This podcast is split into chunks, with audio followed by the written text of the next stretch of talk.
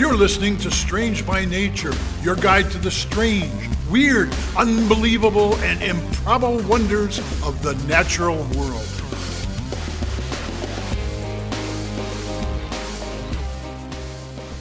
Hello, everyone. Thanks for being here today. I am Kirk Mona, and I am joined today by Rachel Ginza and Victoria Thompson. We are all professional naturalists who together have scoured the world for weird and wonderful wonders just to please your mammalian brain's desire for novelty. Isn't that nice? Let's do this. Hey, everybody, welcome back. Good to see you. Hi, Hey. Victoria. Good Hey. to see you too. Um, I have I have a good one this week. So I am Well, I sure hope they're all good ones, right? Yeah. yeah, when you have small children, as I do, you spend basically endless amounts of tr- time trying to civilize them out of various um, natural but you know antisocial and disgusting habits. Yep. exhibit number Yep, one. okay. Exhibit number one for my son is nose picking. Yeah, ah. Sure. yeah. It's actually gotten Glo- better. Long and glorious tradition. Yep. Yes, it's actually gotten a little better in the last couple months, but um, for a while there, he ha- seemed to be constantly having a finger up his nose digging for gold. And Yep.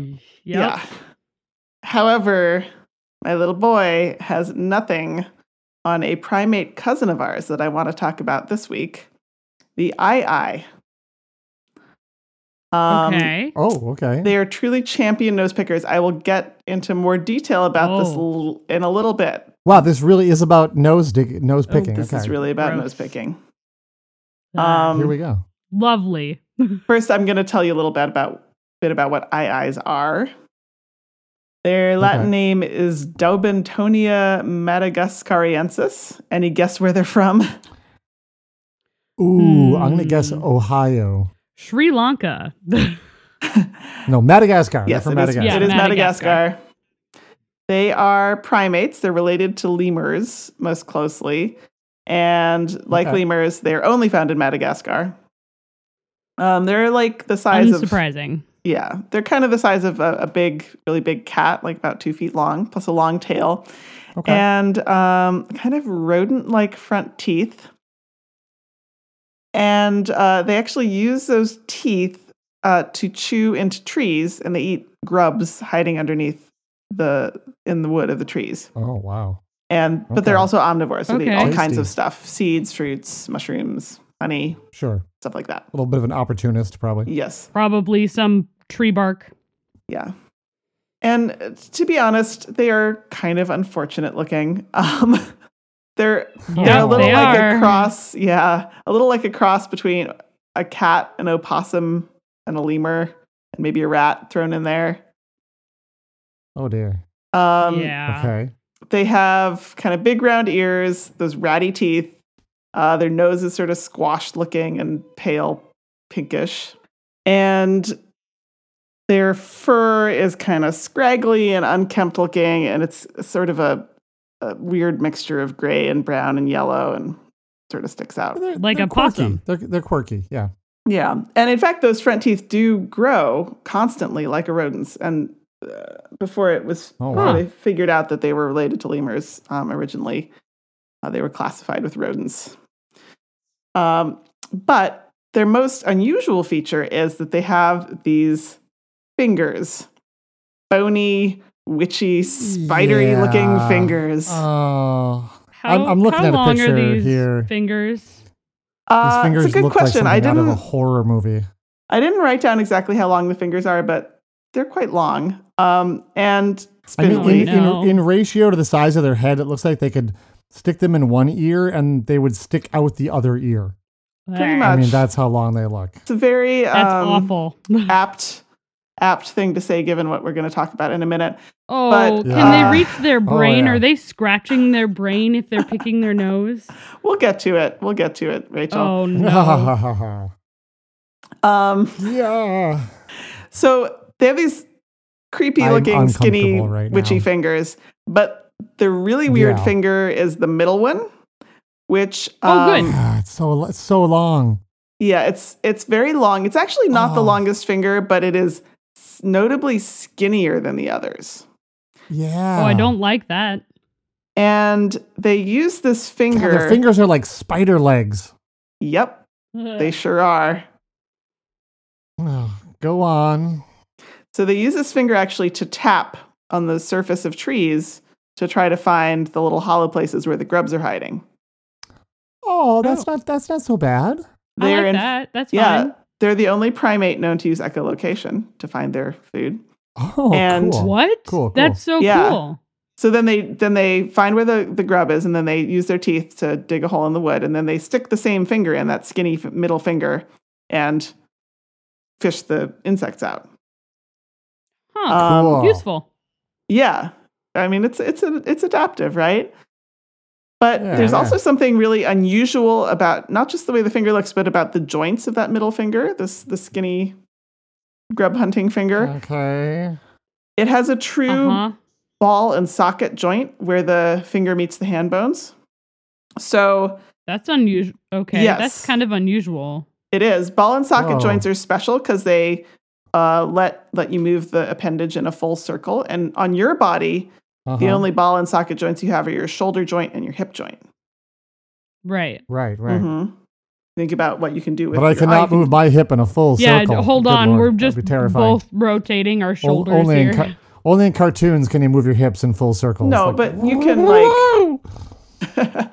I know. I'm giving you a Yeah, hard time. yeah, yeah, yeah. I'm just picturing Uh, like you flipping your leg up by your shoulder as you run. Right. You know.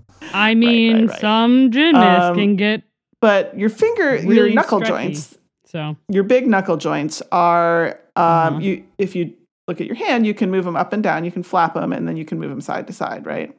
And that's uh, it's called a condyloid joint. It, it's basically it's similar to a ball and socket shape, but it's uh, like an oval ball in an oval socket. If you can kind of picture that. Oh, okay. But the Yeah. aye-aye has the the true round ball and socket, so they can move that finger in any direction, including like up. if you think about, you can't really move your fingers back Oh, beyond like the that. plane of your hand, but they can. uh, Oh, I don't like it. That's- and yeah, that's they can getting move- uncanny valley kind of. they can move each Yeah. segment of their finger independently. No. Yes. So Don't if you try that. to move just the tip of your finger, you you get you can't do it. You move your whole finger. Right. Right. um, to bend it. But uh, they they have very um, dexterous abilities with that finger. And that is the only finger joint in the animal kingdom that is known to have a ball and socket joint. Or like, you know, That's Oh, that, Well, that joint. all right. Yeah. Congratulations to them. They yeah, also that's, have cool. Kind It is of cool. freaky. it's still creepy. yeah. hmm Um, they also have a pseudo thumb similar to what a panda has. It's like a little projection coming off of their palm. It's bas- it's basically like a glorified bone spur, um, but it functions a little bit like a finger. Okay. And scientists actually believe that that's there because the aye-aye's other fingers are so specialized for tasks other than gripping um, that the pseudo thumb helps with actually more normal hand things that they need to do, like holding on to branches Sure. and other objects. But let's get back to what we're really here to talk about, which is Do we Nose have picking. to? nose picking. God, and Yeah. I was looking at the picture. They've got like long claws on the end of these fingers too. Yeah, they do. Oh, so this no. was caught on camera for the first time recently, which is what prompted the um, the scientific paper that I'm mostly basing this off of, and it, it just blew people's minds because the. aye-aye, scratched their mind. Yeah. yeah, pretty much, Yeah. yeah, they can stick it all the Oh, way back no. down to the back of their throat. No. Throat. Yeah. Yep. Heck. So, If you got something in your throat, you just you know. yep, Jeez. it, Stick- it Do goes they all the way a in. uvula? I don't know. Past the uvula, huh? Yeah. Uh, so you know, if Inquiring minds want to know. if you ever had a long swab COVID test, um, Go. Yep. it Oh. felt like it was tickling your brain. Now that's it's a misconception because first of all, your Right. skull is in the way. Um, Correct. Right. yes, and Your brain is also like a lot of it is above that area. Yes. Yeah. Um and you can actually you can get pretty far back there in a human nose too. It's very uncomfortable, but this is a common carnival trick. It's known as the human blockhead. People can nail, you know, nail an, a nail or Hmm. other long objects into You their like nose. a six inch spike right right into your nose. Yeah. Yep. That is just going down the back of their throat.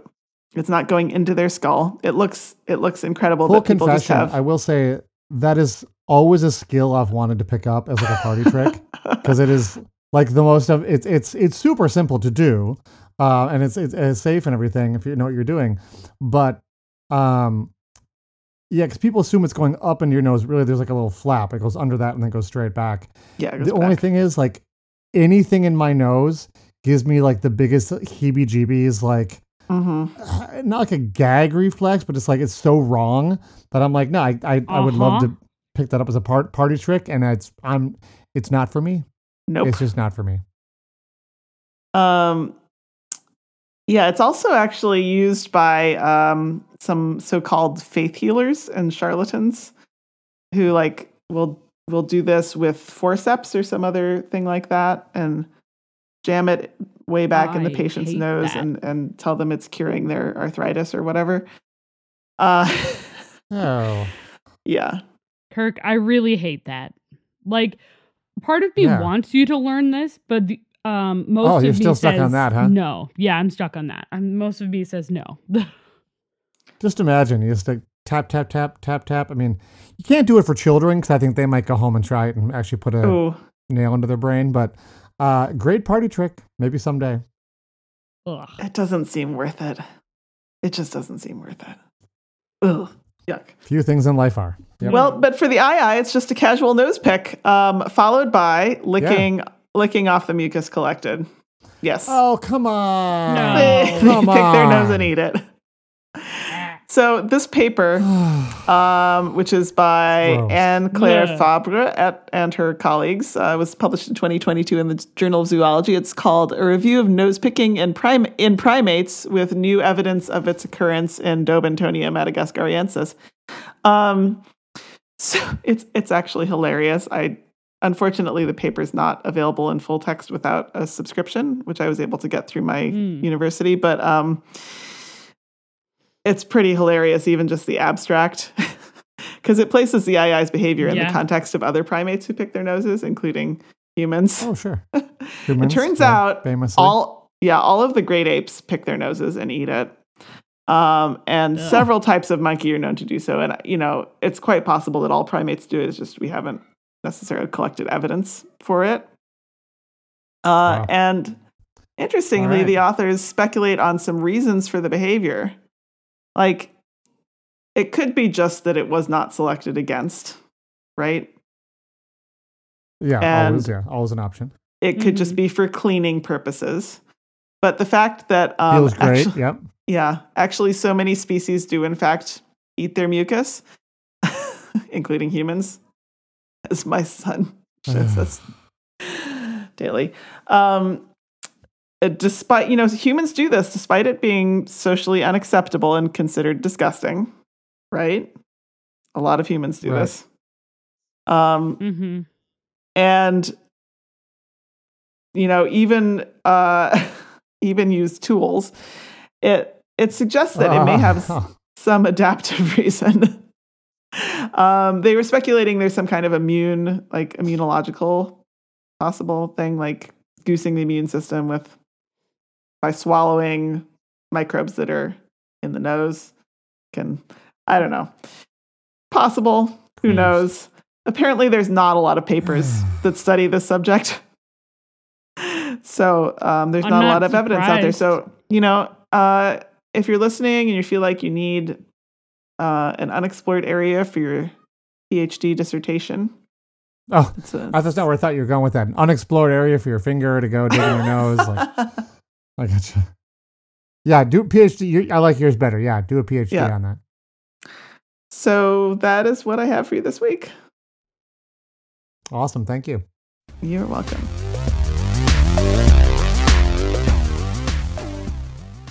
Welcome back, uh, Rachel, Victoria. Would you eat something called rock excrement? rock excrement Um, Yeah. I don't usually eat things called excrement. Right? Uh, I mean, we're going right from nose picking to excrement. This is really a solid Hmm. episode here. So I'm, I'm using the nice term here, excrement, uh, meaning what is excreted from the body. Uh, but we're not talking about sweat, right? I mean, rock Uh-huh. feces might be another way uh, of to put this. Uh, does anyone fancy some rock feces for dinner? Any takers? No. Uh, So are we talking about? No. I mean, rocks can't produce feces, can they? Well, well, well spotted, Victoria. Well spotted. No, they cannot. Um, translation is a tough thing without uh, cultural context. Uh, the food stuff I'm actually talking about uh, was originally known as uh, teocatlatl. Uh, and from what I can gather, yeah, that name apparently roughly translates to rock excrement. It's not really a great name. Um, it doesn't sound tasty, but bear with me because it's actually something really cool. No. Uh, we need to venture down to it is, I promise, Rachel. Uh, we're going to venture down to Mexico, uh, to what is now Mexico City. And here Mhm. we find uh, Lake Texcoco. And keep in mind, though, um, this used to be much, much larger. This was a, a huge lake and a massive series of, of marshes and wetlands that has hosted humans since at least 1700 BC. So uh, this is a, a area where people have been for a long time. Uh, but it it's not really there today because it was largely drained to make room for what's now Mexico City. Uh, now Right. I don't know how old the actual uh, word uh, Teocatlatl is, but I do know that the Me- uh, Mexica or Aztecs moved to the lake around the year 1325, and they began to build uh, their great city there. And it may have been uh, at that time that they discovered what they called essentially rock excrement uh, growing in the lake. And what they Okay. discovered was a species of blue green algae, or if you prefer, cyanobacteria, uh, that today we mostly call spirulina. Have you heard of spirulina? Oh, I have heard of it. It's like a health food kind of thing. Yeah. Vaguely. Yeah, it's often sold as a health food. So, as you may recall, if you're a listener to the show, blue green algae goes way back. It's one of the oldest forms of life on Earth. Uh, you may recall I talked about their role in the Great Oxidation Event on Earth that basically made all the oxygen on Earth. So, th- they're pretty cool. Uh, I'm glad that uh, cyanobacteria are around because I like breathing. So, uh, the Mexica uh, Breathing learned is they great. could farm. Yeah, they could farm this cyanobacteria from the water and use it as a food. And that's still how it is used uh, to this day. Uh, it's called spirulina because that's the genus it was first placed into. And in a weird quirk, um, of course, it has now been moved to a new genus. Yes. so it's course. no longer scientifically spirulina, but th- that common new new common name um, has stuck. And it seems like that's kind of the one that, that a lot of people use now. Um, have either of you eaten spirulina? Not to my think so. knowledge. Not Uh, I deliberately. have like a number of times. Often, you'll the place I see it is like is like an added uh, something they'll add to smoothies, like extra Hmm. nutrition and whatnot. I'm not that, that much seems into to be smoothies. kind of the most commonplace. probably Yeah, you know, I, I I haven't had it in a smoothie in 20 years, but it's it's out there.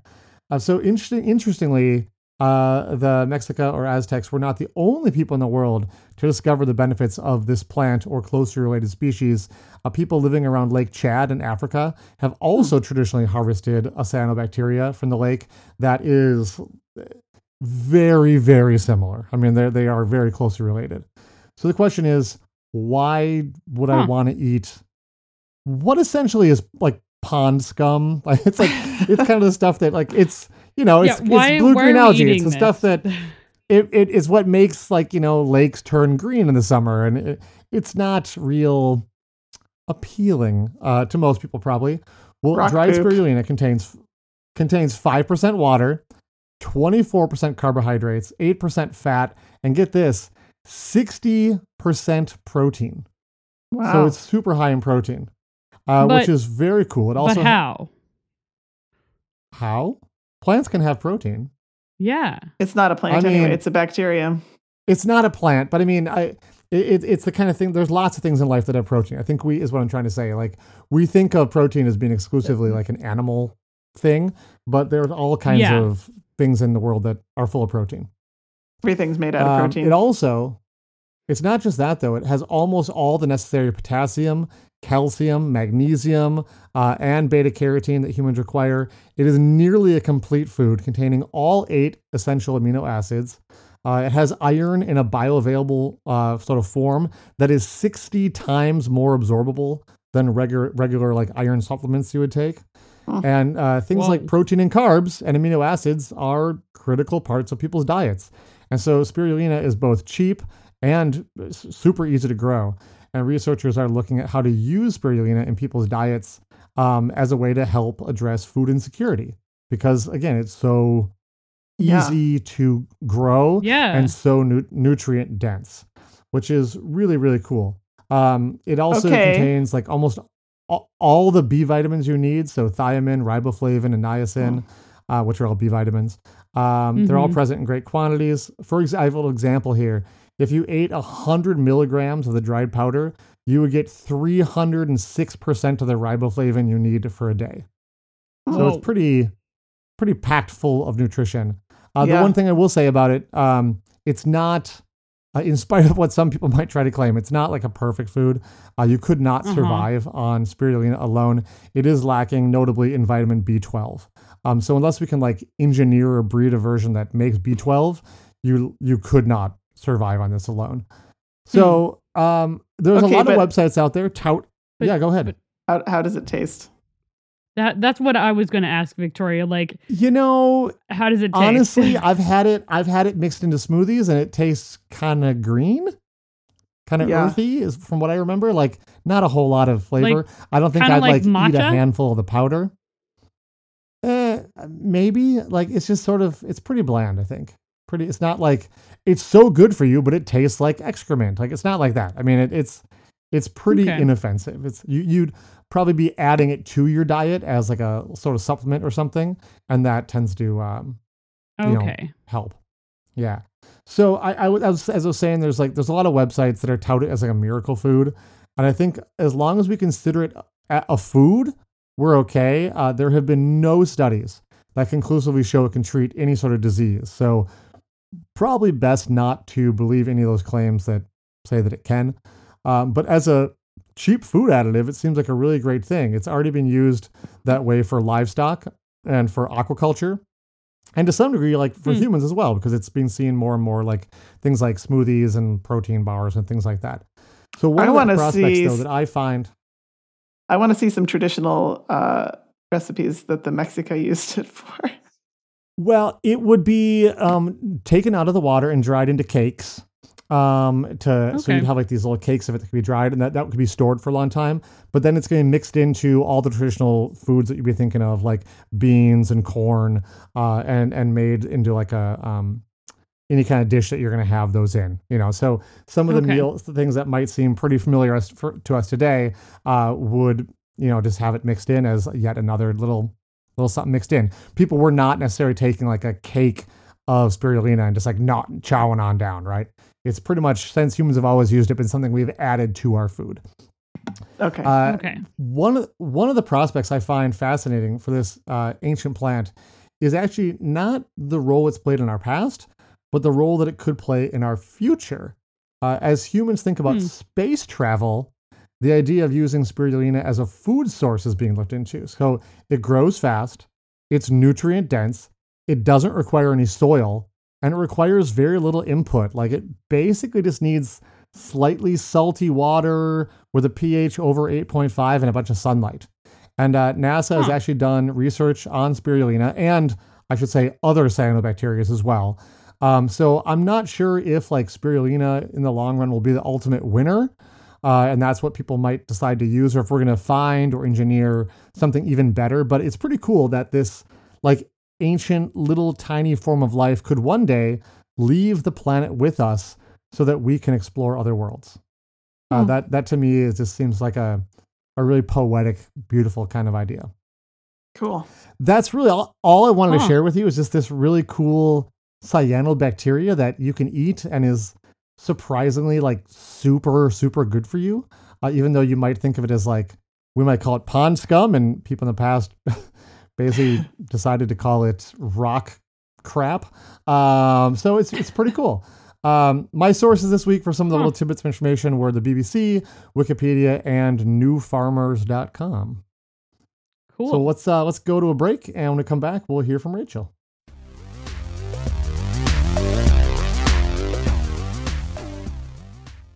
Alrighty. Welcome back, everyone. What I want to talk about are dragons, Oh, sure. Right? Drag, dra- drag, Dragons. dragons. Yeah. Dragons. Yeah. They've been So around for a have- long time.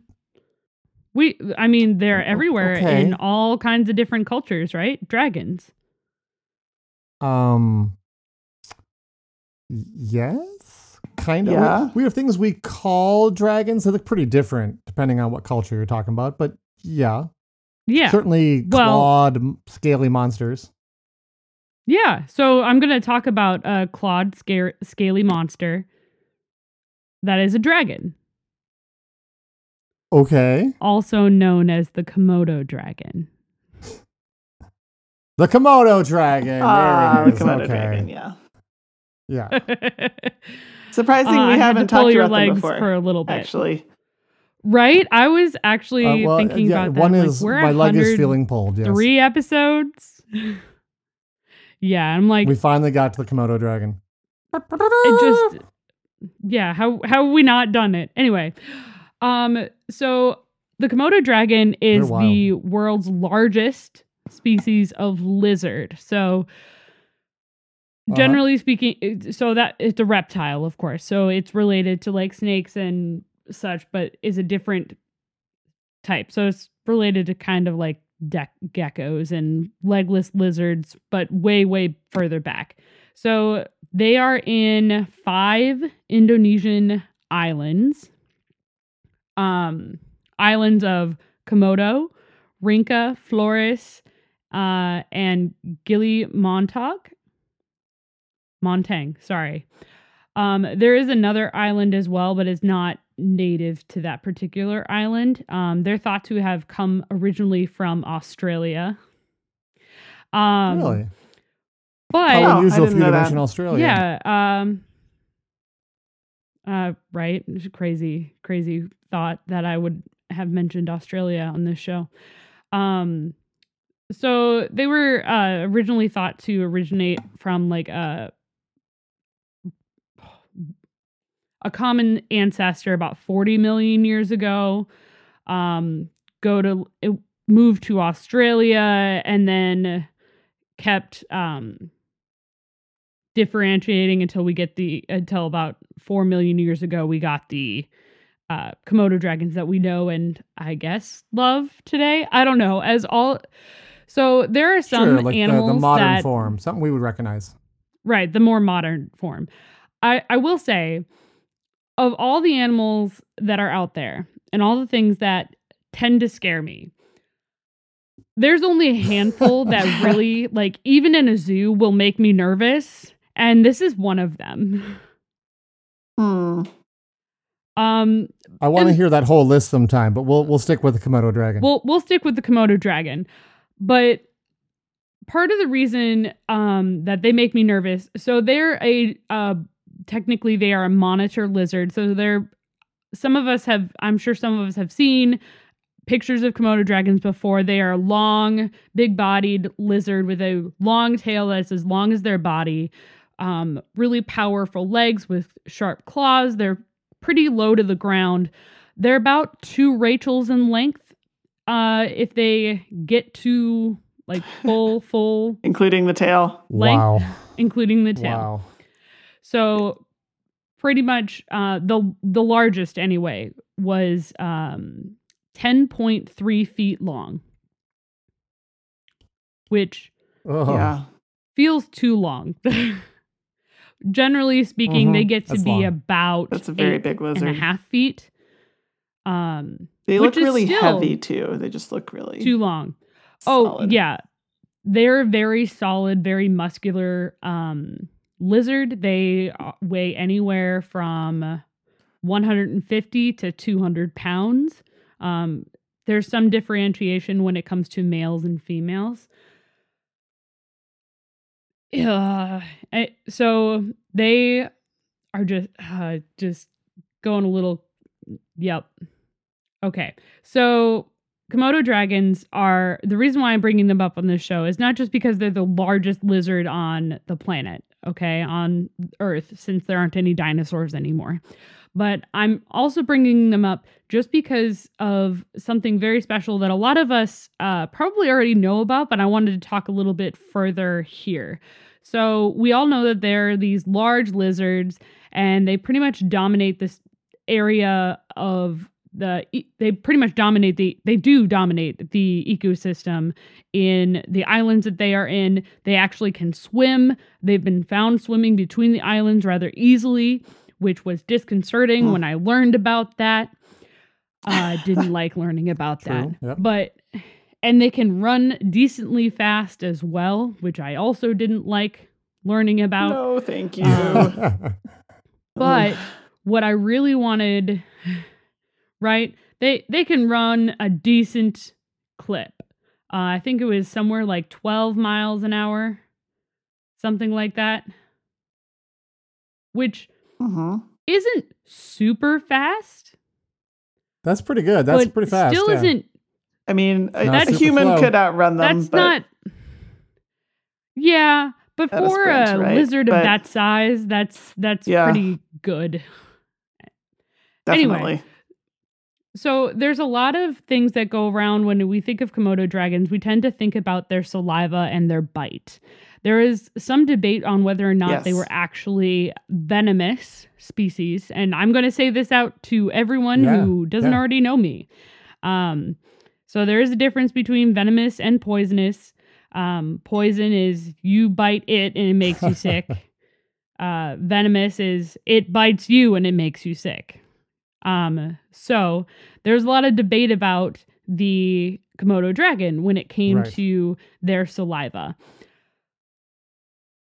Here's the thing their saliva, yes, has lots of bacteria. There's actually at least seven, um, from what I was able to see, at least seven different um, types of bacteria that live that actually can ca- have been known to cause sepsis, which awful, Yikes.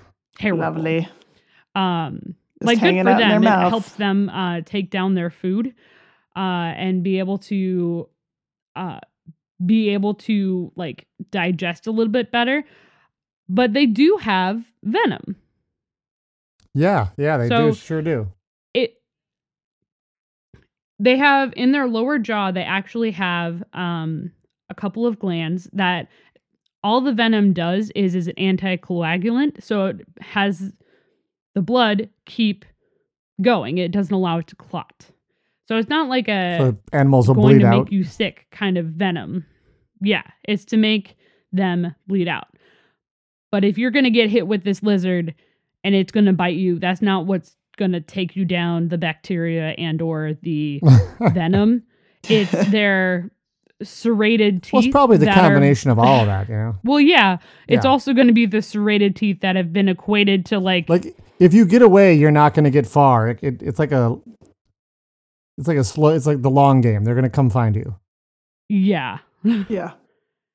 I mean, yeah, i- i- if you get away, like those things probably will cause some sort of problems for you, but it's also their large, curved, and serrated teeth um, that have been equated to things like a shark or even like a Oh. saber-toothed tiger, which I don't like. Um they apparently go through anywhere from uh, uh, I think 4 to 5 sets of teeth throughout their lifetime. Oh, wow. lifetime.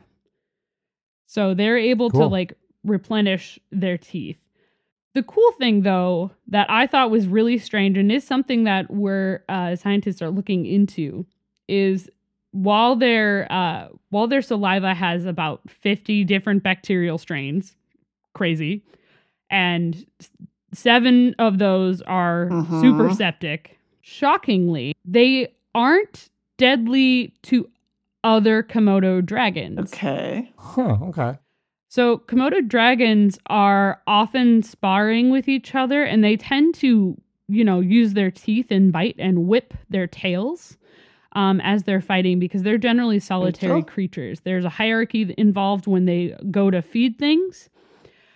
Um, but when they are like eating or when they're fighting other Komodo dragon, they don't seem to be affected by the bacteria that is in the saliva or venom, which is absolutely crazy.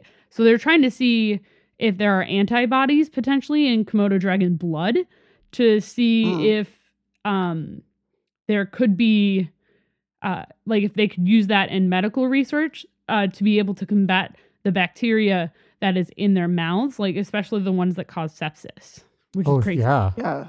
That's that'd, that'd be very very handy. So I really just wanted to talk about Komodo dragons today. Um, there's a lot of other things that are crazy about Komodo dragons. Um, from the fact that the young, uh, when after they have hatched, they actually roll in scat or fecal material, so that way they don't get eaten by older and larger Komodo dragons.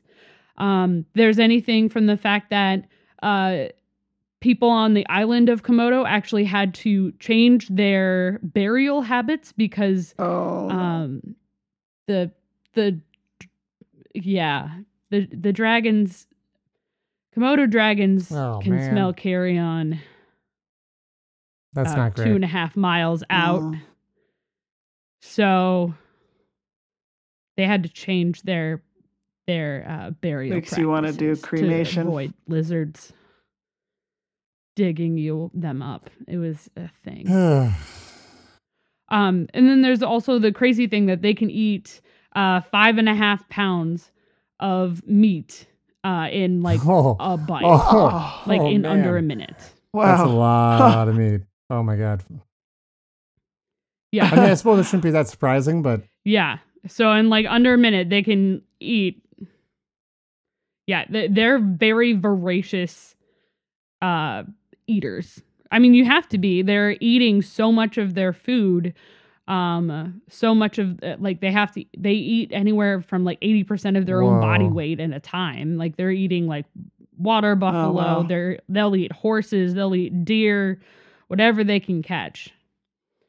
Um, but they're truly an astonishing, if scary, uh, animal. Uh, and I just wanted to highlight them because I could not believe Yeah, that we had not talked about them Yeah. yet. Uh, so yeah, I I I brought to you yay. the Komodo dragons. Um, my sources this week were um, the uh, National Geographic as well as the Smithsonian's National Zoo and Conservation Biology Institute had a really great article about Komodo dragons as well, um, and Wikipedia. nice. Uh, so that's what we have for you all this week, I believe. So thanks for joining us this week, and we'll see you all next week. Thanks. Bye bye. Bye bye. Bye. Thanks. Thanks everyone for listening to today's show. Be sure to subscribe. New episodes drop every Wednesday, and we love sharing this strange world with all of our listeners. If you would be so kind as to leave us a five star review, that would be great. It lets other lovers of the strange discover the show. You can reach out to us on social media by searching for Strange by Nature Podcast on Twitter, Facebook, and Instagram. You can send us an email as well. Our address is contact at strangebynaturepodcast.com. If you want more information about the show, you can also check out our website, which is strangebynaturepodcast.com. Until next week, get outside, stay curious, and embrace the strange.